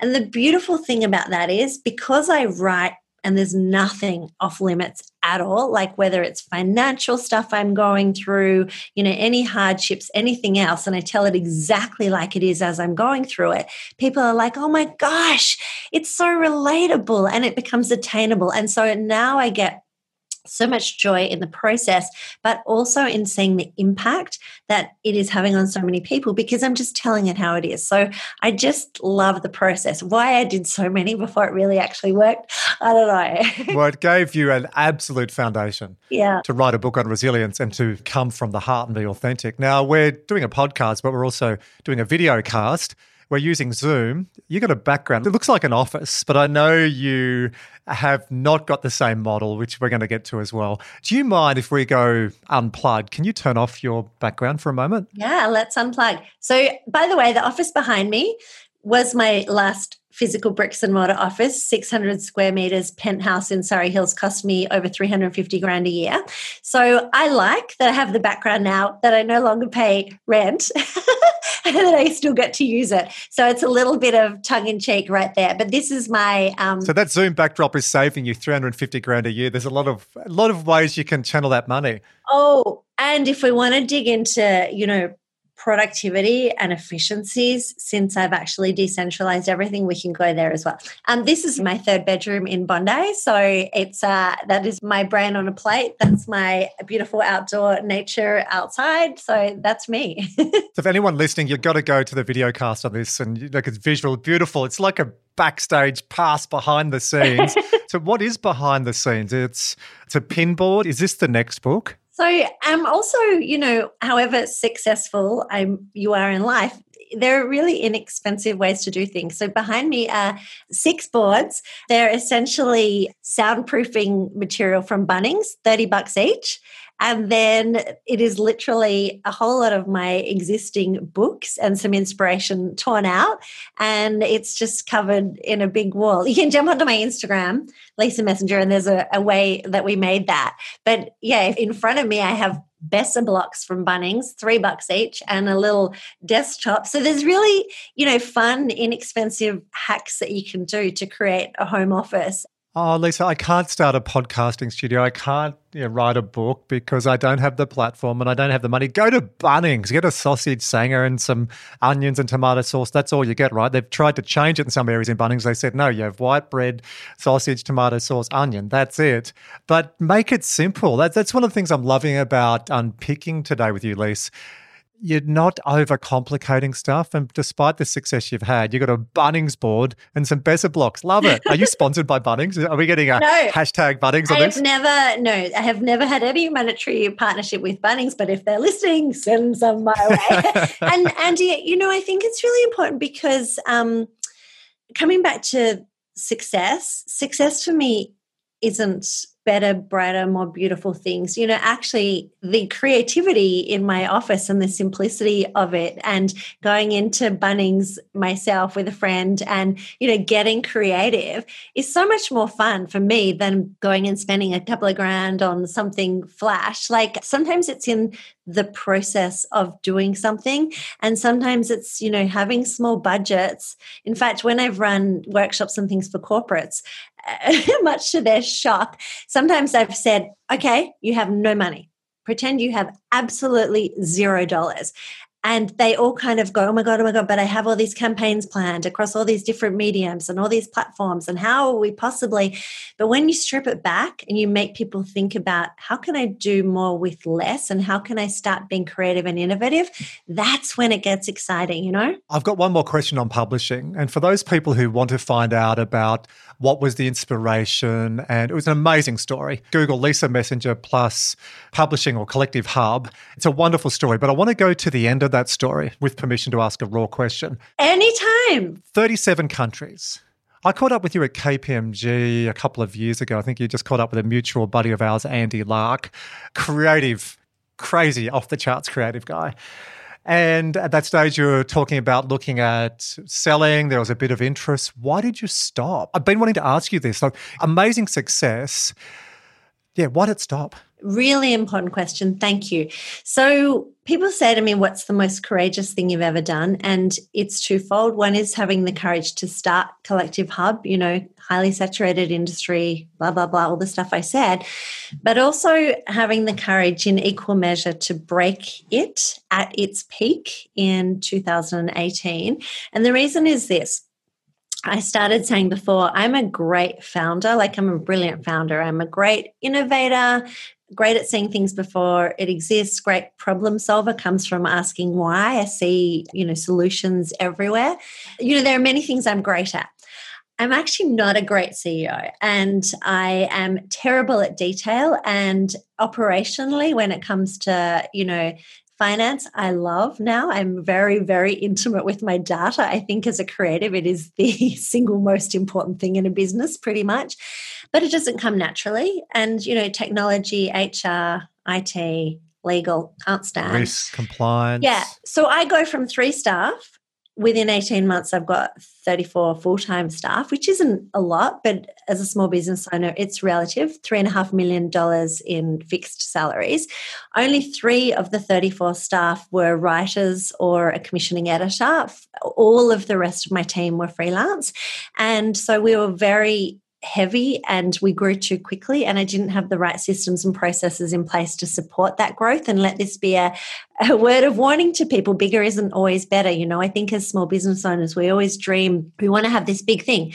So from a brand perspective suddenly you know i get this email from anna wintour in new york one day about 18 months in. Anna wintour is the devil wears yeah. prada anna made famous through more famous through that movie. She's pretty much the doyen of publishing globally. I mean, I thought it was a joke. Anna Wintour would like to meet with you in New York. I flew to New York. Like Collective Hub was on the radar of a lot. So you went to New York, you met with Anna. Yes. Oh, we should unpack that as well. But my point around this is I was the only person in Australia to have Jamie Oliver on the cover. You know, I met with him. Richard Branson and I became great friends. John Cleese and I sat down. Like I had this little black book of everything and Collective Hub, everyone was talking about. So the brand was extraordinary and growing. I was the problem. I hadn't set up the right infrastructure, systems, processes, and operationally. And so we were hemorrhaging cash. I was spending money on the wrong things. I took my eye off the ball in terms of data, had the wrong kind of measurements in place. And so I decided to break the very thing that I started because sometimes that's the most courageous thing to do, particularly as and this comes back to purpose. You know, what's my purpose? To ignite human potential. Can I do that when I'm lying on the bathroom floor crying every single night, going, How am I going to make this? I would turn up to work every day. My CFO, my chief financial officer, would say every day, We need another hundred grand. And I was like, What? And I'm just dialing for dollars. And when you're in that mud state, not state of flow. I can see it when you tell the story. Your shoulders have gone up. Did you feel the change? Yeah. You've lost the I feel it. free release, you know, the, the spiritual Yeah. warrior. This is visceral, right? You can still stressful. It's the cortisol. So I decided the only way for me to truly stay on purpose and serve was to cut the absolute guts out of my business. So for the first time in 17 years, I had to make people redundant. You know, I had to make some really brave decisions. I announced the closure of the print magazine. But the thing about that is, I told people exactly why I was doing what I was doing, I, my narrative. And so as a result, what happened was extraordinary. Like overnight, people like fell more in love with the brand and what I was doing. And I think it almost gave permission for other people. Sarah Wilson, um, who had I Quit Sugar, she then shortly after decided to you know close that samantha wills had you know her jewelry brand for 12 years she decided to close that jill Stevanja from Star Stylerunner you know they were going through issues so it actually in me being courageous enough to say we're at our peak but actually it's not working from a business perspective and i can't keep going like this. It's not sustainable um, and we're going to collapse. So it almost by me being courageous enough to cut the guts out of it and allow myself to stop and reimagine and recalibrate it almost gave other people permission. And i think you know with small business i hear this actually all day every day and big business for that matter. You've got to stay true to your purpose but you've got to be able to morph iterate change as the markets and the economy and you know people, communities change, you've got to be able to change and become detached from specific platform and delivery mechanism. And also, if it's not working, sometimes you've got to like cut the guts out of it and start again. Really important. You know, in performance psychology and sports psychology, there's two definitions of mental toughness. Most people have the, that's pushed through, and she ran the marathon and staggered over the line. You see some of those people, they get what's called acromegaly, where they literally waste muscle. Some of those people are never the same again. So that's not mental toughness. But mental toughness I'm pushing through. So 18 books, and they sold a lot more. You're a humble woman, but you know, 18 books until you have the real breakout, work, work, work, all the AA stuff. That's mental toughness. The other side is when you actually get to a stage and you go, right, I'm going to break this, stop this, go a different angle and let go. A lot of small business owners, Lisa, find that really hard because of investment. I've invested 10, 15, 20 years. I'll just give it another six months. So it is very brave. Why did you not sell? Did Anna Wintour, you may have signed a non binding indicative offer and you can't say this on this podcast, but did you have any offers? Did you think about setting it up to sell or were you so caught in the moment that you didn't have an exit strategy? Uh, no, I did think about selling and even thinking back to that thought breaks my heart and i'm so glad in hindsight i didn't but what happened was and this is ego within the first few years I thought, oh, this is worth like at least 30 mil. I wouldn't take a cent under. And to be honest, I wouldn't have sold it because it's my passion and it's like what I've worked my whole life for, you know? But I did get to a point in 2017 where I actually engaged um, some guys to actually look at selling for me. And that was a really hard decision because it was like, I never wanted to sell it. I was like, this is the greatest expression of everything that I've worked my whole life for. But why I made a decision that I would consider selling was that I thought Collective Hub is such a legacy piece and has, you know, millions of you know followers and people who are engaged with the brand.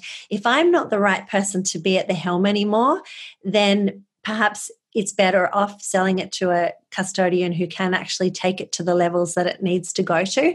The problem was that by the time I'd made that decision, really the books were looking so bad, and uh, you know that no one would really consider buying it. This is a blessing in disguise, like the greatest blessing in disguise, by the way. In the end, I did get an offer for around 10 mil, which was pretty amazing, but it went like this. And it was to a very big publisher in this country. Um, and they basically said, Oh, I think we can find somewhere of squash it into our stable and we'll need you for four years and it's a big corporate. And i was like the thought of my beautiful brand being squashed into some corporate beige boardroom and me being yeah handcuffed for four years. And so did you not think though 10 million dollars okay let's take that now invest that money do the four years. No i didn't. The money in the world. And that was actually the greatest moment for me because at that point I'd lost a lot of money. I'd sold two properties because, you know, when my business was doing well before, I'd bought a number of different properties and luckily I'd invested well and I decided to sell two to sort of bridge the gap. And unfortunately, you know, through my own fault, got completely sucked into the business. But no, at that point I was like, no, I can't do it. I just cannot sell my soul for four years because life is short, right? Time is the only finite resource. I'm being provocative. I, I, would have done the same thing. You know, I've built and sold a few businesses, and you've got to know what you're in for. No, it's a really important point because I believe truly wholeheartedly that we are here. We've got to enjoy what we're doing. And so that was a great moment for me. Take that money and be handcuffed for four years? No, because I know within myself 100%, and now I've got the good shivers, is that when you've tasted success and you know what being in flow and on purpose is like, I knew in that moment I don't feel great right now. In fact, I feel like the worst I've ever felt, but I know that I can rebuild. And so I decided to walk away with nothing, having lost a lot of money. And this is the thing, isn't it, in life? This is what makes or breaks. There are people at that point, and still people are like, oh my God, how do you live with yourself? I'm like, it's just money. I know how to make money. It's a currency. Now I have so many lessons. And now that's why I say data and finances are like an absolute imperative. I have daily, hourly pulse checks about every single facet of my business. Like it is probably the singular most important thing just to ensure I never get myself in that situation again. And I build in a much more robust, sustainable, the right data orientated implementers around me, you know? You know, it's called the creative curse. And look at this story, it's happened to lots of creatives. So the creative is the rule challenger, the renegade, everything that you are. But with the creative comes the commercial. Yeah. Yeah. And, and I think it's getting that real balance, especially in a lot of the stuff we're talking about publishing, writing books, platforms, and everything else.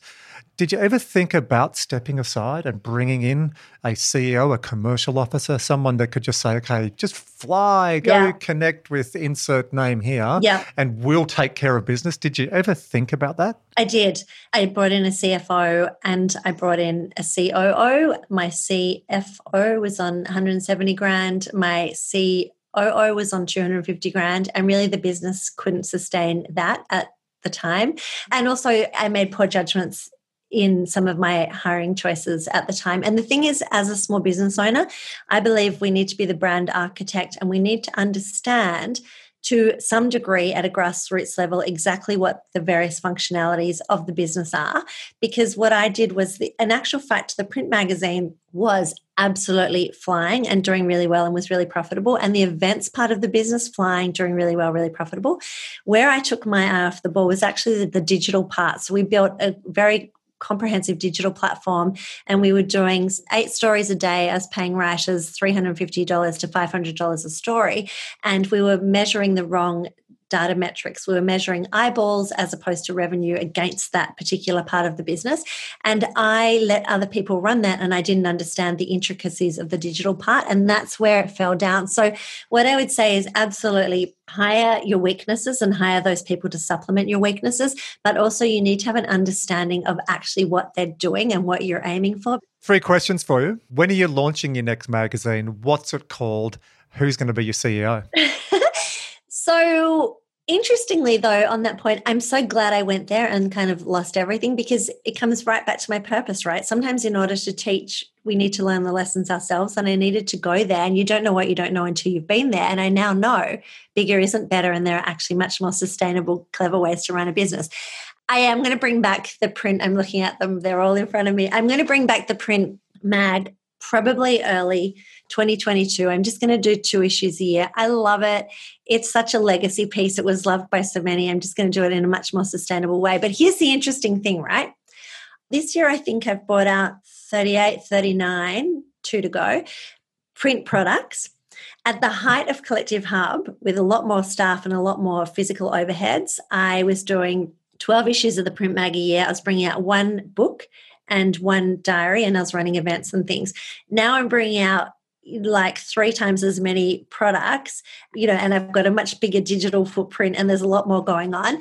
So, interestingly, now I work from my third bedroom in Bondi or wherever I happen to be, a cafe, wherever, when we can travel the world. My entire staff are decentralized. I have no full time employees. I have an EA, I have like a lot of different, I have a bigger team than I've ever had. But the interesting thing is now the business is much more productive, much more efficient. You know, I've totally utilized technology. So we run everything through, you know, Asana and a number of other digital tools. And the interesting thing is when I was in a physical office, I used to say, I'm busy, but I'm never productive because all day, every day we're in meetings, I'm putting out fires, I'm reacting. And now I can run as many projects globally, calling on the best of the best of the best. And it's only now as good as my systems and processes, how much output I can have. So the output is much bigger. Our revenue this financial year will surpass what it was at the peak of Collective Hub. And my profit, there is actually profit. well, that's the other one we need to look at, right? And I've had experiences nowhere near as the big scale global stuff. But when I've taken my eye off the ball as a small business owner, I think two things that we shouldn't get caught up with, two really bad questions actually for a small business owner. Number one, how many staff have you got? Now, I've had previous business, I had 100 staff. It was like herding cats. We were trying to get, you know, I was a fitness trainer teaching doctors how to implement medical systems. How do you think that went down, Lise? And especially I was a bit more brash back then. So a fundamentally flawed question to a small business owner, how many staff have you got? And I think the second fundamentally flawed question is what are you earning? What's your revenue? What's your lifestyle like? Are you living on purpose? What's your profit? And it's really interesting, you know, that first 11 years when I knew you before I launched Collective Hub, I used to be so embarrassed because people would pigeonhole how many staff do you have? And I used to be so embarrassed saying three staff. Now I'm really proud saying I have no staff. I have a lot of people working for me, but it's much more streamlined and much more efficient. And so, you know, that was my ego. That was my sense of identity. That was, you know, living life according to other people's expectations of what success meant. And actually, this is a much, much more sustainable robust, healthier way. My team I mean, I spoke in Tokyo last year, and you know, alongside I was being translated into Korean and Japanese, and I spoke alongside a, a, very astute professor in Tokyo who was teaching the theory of the future of work at the time. And I said to him in, in front of all these people, you know, well, actually, I don't mind if my team go to the beach in the middle of the day or do yoga or work out or pick their kids up from school, or if they feel like working at four in the morning. So that's taken me a long time to get comfortable with that. But now it's all about output and productivity dependent on tasks as opposed to time in office and bums on seats. And I think that's something that the world has now caught up with. and we're all having to adapt to that new way of working. We had to with COVID, with WFH working from home. But I hope you stood up in front of that beautiful Japanese audience and challenged them because they have a word called karoshi, which means literally working yourself to death. So you've got this flamboyant Australian there saying, Hello, I'm Lisa Messenger. I'm living on purpose. I've got no staff. I've got a highly profitable, engaged, digital enabled business. And I also have a podcast called Hear Me Roar, which is smashing it. I've been listening to the interviews, not just in preparation for today. I genuinely listen to your podcast, like Lewis Howes, Bradley Trevor Greive, a lot of those names I got before. So let's go to podcasting. We could talk about publishing and platforms. We've got to get you back. But why did you finally get into podcasting? Probably were thinking about that with the magazine. Why didn't you not start two, three years ago. Why did you start this year? Do you know? Thank you. Good question. And yeah, it's called Hear Me Raw, R A W. I didn't want to do it. People kept saying to me for the longest time, you should start a podcast. And I was like, I don't want to for so many reasons. One, and this still hurts me greatly, is that through the magazine, you know, we've interviewed the best of the best around the world, but I never caught any of it audibly. So like I was like, oh, do I have to start from scratch again with all these extraordinary people that I've connected with? So I kind of fought it for ages. And then I thought, gosh, it's actually a beautiful thing to connect with people. And I do have such an extraordinary, you know, a little black book of amazing people. And I just thought, well, why don't I just have real conversations and share that with people? And I've actually loved the process of it. It's been, um, yeah, it's been really fun. You're in flow. I can hear when you're doing it. You're having fun. If it's some of your your girlfriends, you're giggling. It's just like a normal conversation. It's not scripted. It's not yeah. overproduced. It's raw. Much like this. And you'll have to be on my podcast soon for sure. Would love to. So on podcasting, what's a good podcast question or what makes a good podcast? Do you know, I think what's interesting is when you and I've had to learn it. You know, like I'm not a trained journalist or a trained podcaster, but what I am is inquisitive. I think it's what you said before, which is why I asked you to go deeper and disarm me if you felt at any time that I was answering something in a way that I've learned to answer. And it was interesting. I won't say who it was, but I had someone on there recently who is actually a very proficient extraordinary speaker and i know every time he gets up on stage he you know everyone cries every single time he has a standing ovation and as I was interviewing him on my podcast, even though I was asking deep, raw questions, I could tell he was giving me the stuff, you know? Press play, press play, press play. Yeah. And so I think what makes a good interview, I hope, I mean, I still have a lot to learn, is actually, and you've been doing it brilliantly, is actually trying to dig under that and be like, because we all, the more we do something, you kind of. What do you mean by that? you would. No, no. Um, but I, I wish, just, but that's why I'm like to you, dig deeper because I think that's what makes a good one. You would be interviewed on a lot of podcasts. I'm fortunate to be interviewed on a lot of podcasts, and there are some people who literally just read, "Here's the next question. Here's the next question," and they don't pull at anything. In fact, I interviewed our mate, I think also your mate Kerwin Rae recently, amazing guy, and I listened to something that had been done with him previously, and I listened to an interview with him and couldn't believe what I was hearing. The interviewer actually said something, something, something, and then he said, "Oh yeah, my I think my stepfather died when I was nine. She didn't even acknowledge that. She just asked the next question. I was like, "Could I have even heard that right?" You know, like I think that you've got to keep pulling and keep exploring and keep seeking. You know, Kerwin doesn't do any. Well, he does. He's been doing years of work on himself and on stage and running a great events business. But and we've got him coming up on this podcast two weeks time he doesn't have a run sheet. He doesn't have a script. He listens. And I like I found that challenging yet stimulating that he just asks questions. And when you hear him ask good questions, and I hear other podcasters, everyone's got different formats. But yeah, so going deeper, not scripted, is what's a good podcast. What's a bad podcast? Yeah, and also on that, I don't script a lot. And when people's PRs or PAs will ask me before, can you send a list of questions? I actually refuse. Then they're not the right person necessarily for me because I like to go with threads and see where it goes. What's a bad podcaster? Is that what we're saying? Yeah. Well, what's bad podcast or a bad podcast question apart from the obvious? Or a bad question in life, really, is I think just continuing with the next train of thought that is scripted and not being inquisitive. I think that goes for everything from schooling when people are asking why. Don't just give them the same old convergent way of doing things. Or, you know, I think it's just being inquisitive about anything. On that, it's extraordinary with the print mag how many people would pitch to me you know as i was saying before can you run this story? And i'd always say tell me the history. Tell me what your brand stands for. And more often than not people couldn't even answer that. They didn't know what the root of their company was. What can i do to improve in future podcasts?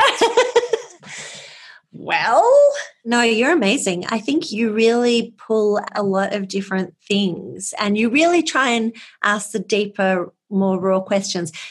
Interestingly, have you had any challenges when you go? Are there people that you interview who just don't want to go certain places? Good question. Whose podcast? Like, hello, welcome to Hear Me Raw. I'm Andrew Mate. I'm getting interviewed by Lisa. Yeah, I have, mm. and I won't mention names, but I had a couple of people that have gone, and I've, we know each other, work and outside of work. So there's a connection, there's a trust there, but you still have to ask. And I've, I've done that on two come to mind. And at the start of the interview, said, "Look, I'd like to go a bit deeper here because I've read stuff in the media and I've seen this, this, this. I'd actually like to know a little bit more." One of the people said, "Yeah, that's fine." The other person said, "Yeah, we'll, we'll just see how I feel at that stage." And I thought, "I'll still go with it." And I got a block on both of them. One of them, it's a real block. Mm. We've, we've actually edited that bit out because it just sounds. You can hear crickets. You can hear tumbleweed which is a shame. Yeah. Because I think I would have given that person a real opportunity to show a different side to them. And I think, particularly those of us who are fortunate to be interviewed a lot, I think what makes a good podcaster is yet finding different angles and also as the person being interviewed to not rehash the same stories. And really, it gives me a beautiful opportunity as you're asking me questions to really try and be as authentic and like what have i learned in those moments? And i think that's the only way we learn and teach and you know support each other You've gone off script a fair bit today or off piste, and I've taken you there a few times. So there's a number of things you've told me today I haven't heard. So thank you. And I, I knew you'd be raw. It's your brand, but uh, it's lovely seeing it in action. Now, you've read a bit online in the paper and heard on the radio a little bit about COVID, but really weave throughout this whole interview today. And when we talk about you know, what you're doing as far as your platforms or go back way back your purpose, your platform, publishing and podcast, it's all about future proofing. It's all about, you know, you said going up and down, weaving with the market as well. So I haven't wanted to just go specifically COVID. That said, what did you change? so this is the interesting thing. And in a way, I'm almost fortunate that I nearly lost everything in 2018 because that actually, even though I unfortunately went through that in isolation completely, it really made me think very differently about okay, when I rebuild, I want to do it in a way that I can move between platforms when needed. Now the world is kind of going through this in sync. So maybe even though a lot of people feel isolated and discombobulated and alone and unsure and all of those kind of things, I suppose possibly there's some kind of united thing around it because we're all in it together.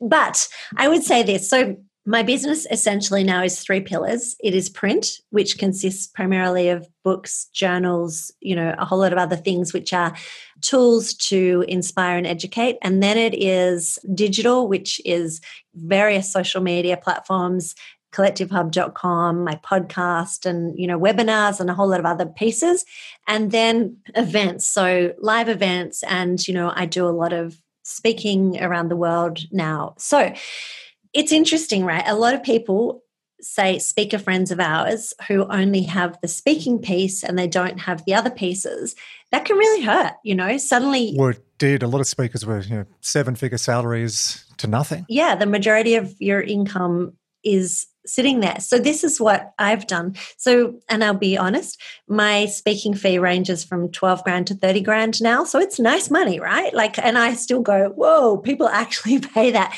But you suddenly rip a whole lot of that out. And that's a big chunk of change, right? So what I did personally this year was it was like, well, that hurts. But very quickly, I was like, okay, turn on the print stuff. So that's why you'll see this year almost 40 print products because I just was like, okay, time and space, how can I recalibrate to share my knowledge and what my purpose is? And so I just started writing a whole lot of different journals, so social media marketing, the um, the finance journal, like books, like all sorts of tools. You know, I only allow myself to go onto your Instagram page twice a month. I get tired and I, I was going, I'm not doing enough. I've got to get off Collective Hub. I've got to get off. Like it has been, oh, jokes aside, it's and hearing that print, digital, and events, it's real clarity. I can see you've ramped up that part of your business massively. And can I just say something? Because I know you've said the word self publishing a few times. And it's funny because I think there's still, um, uh, stigma associated with the notion of self publishing. But I just was talking to my CFO yesterday to put that into perspective. This financial year, so um, you know, 1st of July till 1st of July 2020, I will be physically printing over 1.6 million copies of books and journals. So, I mean, it's a fairly robust thing now. So I laugh when people are like, oh, that's sweet, self publishing. Like, oh, you do your own products. I'm like, well, I kind of been doing it for 19 years and we kind of have a fairly like well oiled machine now.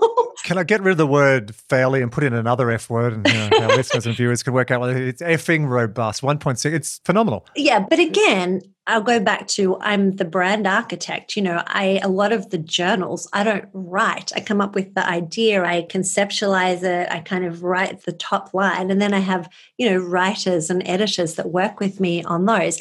All my own books I write, but I have an extraordinary team, so that's how I'm able to pump so much stuff out. And what I would say about that quickly is this I think it's really important is about leverage. And it comes back to your point a little bit about your podcast. But I would say to people, a really clever way in small business when we kind of think, which platform should we be on? You know, gosh, we all have to pump out content. So I'll give you an example. If I write one piece of content, say it was for the magazine, a thousand words, I would, you know, pay someone to write that and edit and whatever else. But that one hour that I would spend with the person, I would then digitize that now, you know, turn that into a podcast or slice and dice it and, you know, a whole lot of other things. So you've got to learn how to leverage that one piece of content and use it across multiple platforms in multiple different ways. Gihan Perera, who was doing a lot of work with Matt many years ago. Remember Gihan? Shout out to Gihan. We'll have to send him a copy of this because an unsung hero, I think, in a lot of our journeys. The word I always think about in relation to Gihan is spin. If you're going to do a podcast, get the audio, record it, get some media bites, get the transcription, make some quotes. Uh, that was Gihan. So thank you, Gihan. Now, Lisa, you've done a lot. There's been some highs and lows and ups and downs, and that's life. But when you look at everything and your young life, I reckon we're all going to live to 100, 130 plus. So you're a quarter of the way there. What are you most proud about out of everything, either personal, professional? I think most proud, you know, I, I think it really comes down to the simple things. And it's probably relationships and, you know, small, intimate moments with family and friends and actually being able to show up and be there to support. That's kind of where I felt to go just then in my heart. If I answered it in this sort of adrenaline fueled, I'd be like, oh my God, well, I'm most proud of, you know, like creating this stuff. But actually, more often than not, it's the really simple things that I go, okay, I've worked on myself. I've tackled a lot of my demons. I maintain a pretty holistic, healthy lifestyle, and I'm able to connect in a way that at one point I look back to my, you know, 20 year old Lisa, I really couldn't. You know, I had no social skills, no emotional intelligence, no semblance of who I was, what my beliefs or my values were. So I think it's really having a solid understanding of who that is. That's probably what I'm most proud of and continuing to show up and do the work consistently. I think that's probably what I'm most proud of. You should be very proud, very proud. Now, can you hold your hands up like this? There's a microphone in front of you for those listening. Can you put your hands over the microphone? Yes. And pretend it's a crystal ball. Oh, yeah. And just make some clairvoyant or crystal ball messages. You can shake the hair, whatever you. Yeah, that's. Oh, you've done this before. Wow, scaring me. People are going to have to watch the video. I think now you're dancing. Oh, crystal oh, ball. dancing? I'm not doing dubbo dancing. dubbo dance. But Crystal Ball, what is Collective Hub doing in a couple of years? I don't know. And it's not mine to know. And that's really important because I believe very, very, very much in surrendering to the process. And I also believe in not. The reason is this if I say this, oh, I'm going to start the magazine and again, and now it'll be entries, and I'm going to have this, this, and this, I find that very limiting because I believe when you truly stay on purpose and truly know in your heart, like I want to impact as many people and live my life out loud, helping as many people to overcome their own self sabotage and blockages. If I limit myself by putting a specific terminology, productization, whatever attachment to it, then that's all I'm going to actually achieve with it. But if I just go, I want to ignite human potential and I want to touch as many people as possible, then it becomes limitless. And also from a technological perspective, we don't know what's going to be available and what opportunities there will be in two years. So, really, if I can continue to kind of help and support people and grow and be the best version of me, then I'm happy with that. It's a really refreshing answer. I don't know. Can I copy and paste the same for Lisa Messenger as well? Would it be the same answer? So, Collective Hub, Lisa Messenger, same thing. Open, buoyantly optimistic, yet grounded in reality. Let's see where you go. I think so because if I had have even answered that like in 2012 about the print magazine, like I could never have imagined in a million years how big that would get and how extraordinarily exciting that would get. And so I don't want to limit myself. I just want to stay grounded in you know, let's just go with this. Let's continue to stay on purpose and let's blow the roof off, whatever that looks like. Wow. I've got one more question for you. But let's reflect, a bit of reflective practice. We've been chatting for about 90 minutes. It feels like five. I know. Hopefully, people, you might have to cut it into two. Hopefully, they stick with us on the journey. We've probably got three.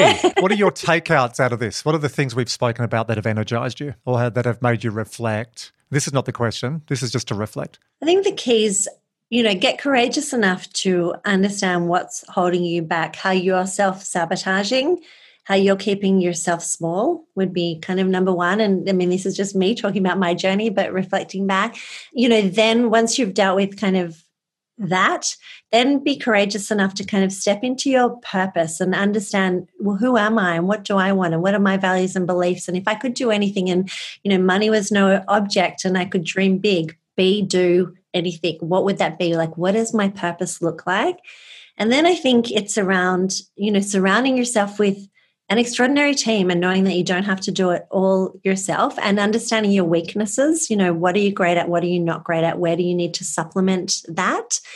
Then not focusing too much on specific platforms, specific delivery mechanism, being able to weave, morph, iterate, pivot with markets and flow and continue to change and push yourself. And then you know, learning the art of surrender.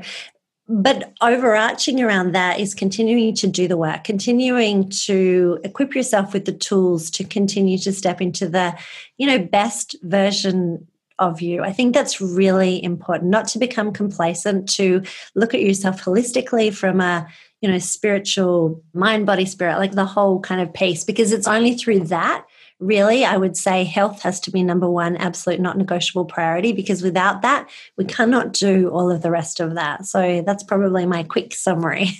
what a great summary. You've just done my bullet point show notes.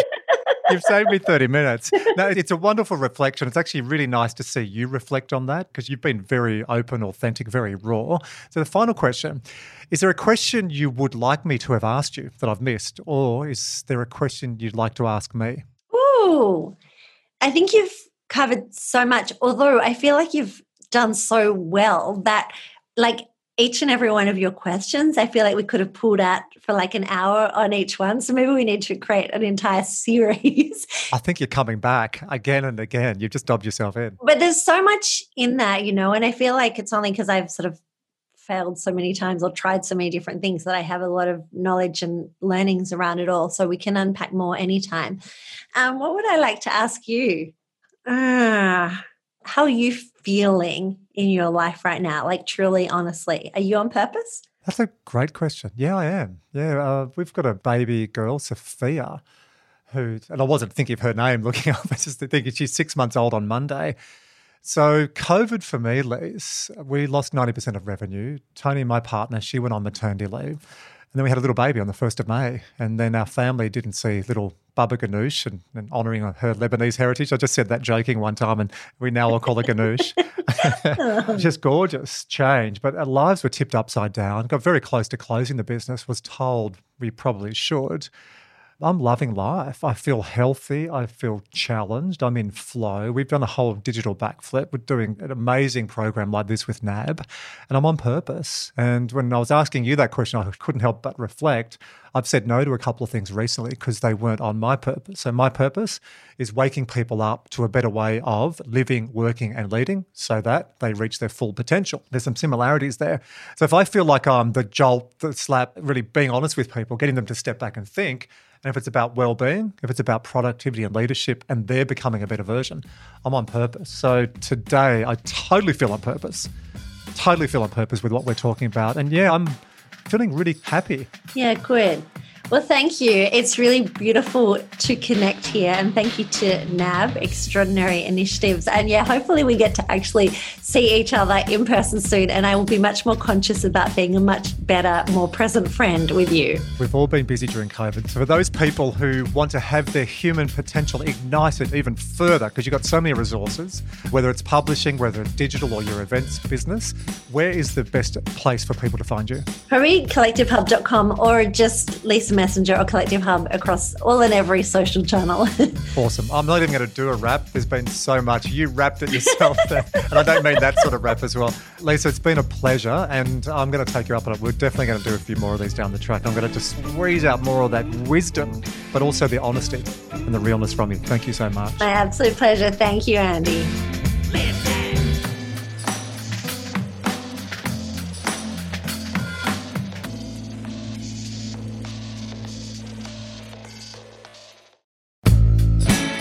Hey, it's Andrew again, and we hope you enjoyed that interview. Just a quick note to remember to please go to nab.com.au slash businessfit. We hope you really liked this episode and received lots of value, and we would love it if you can go to iTunes, Google Play, Spotify, or wherever you listen to your podcast and click on the subscribe button. We'd also really appreciate it if you share it with friends or colleagues you think might also benefit from these messages. And we'd really appreciate if you can rate and review it. We love seeing your messages and love seeing your ratings. Okay, that's it for this time. We look forward to connecting with you again on the next episode of NAB Business Fit.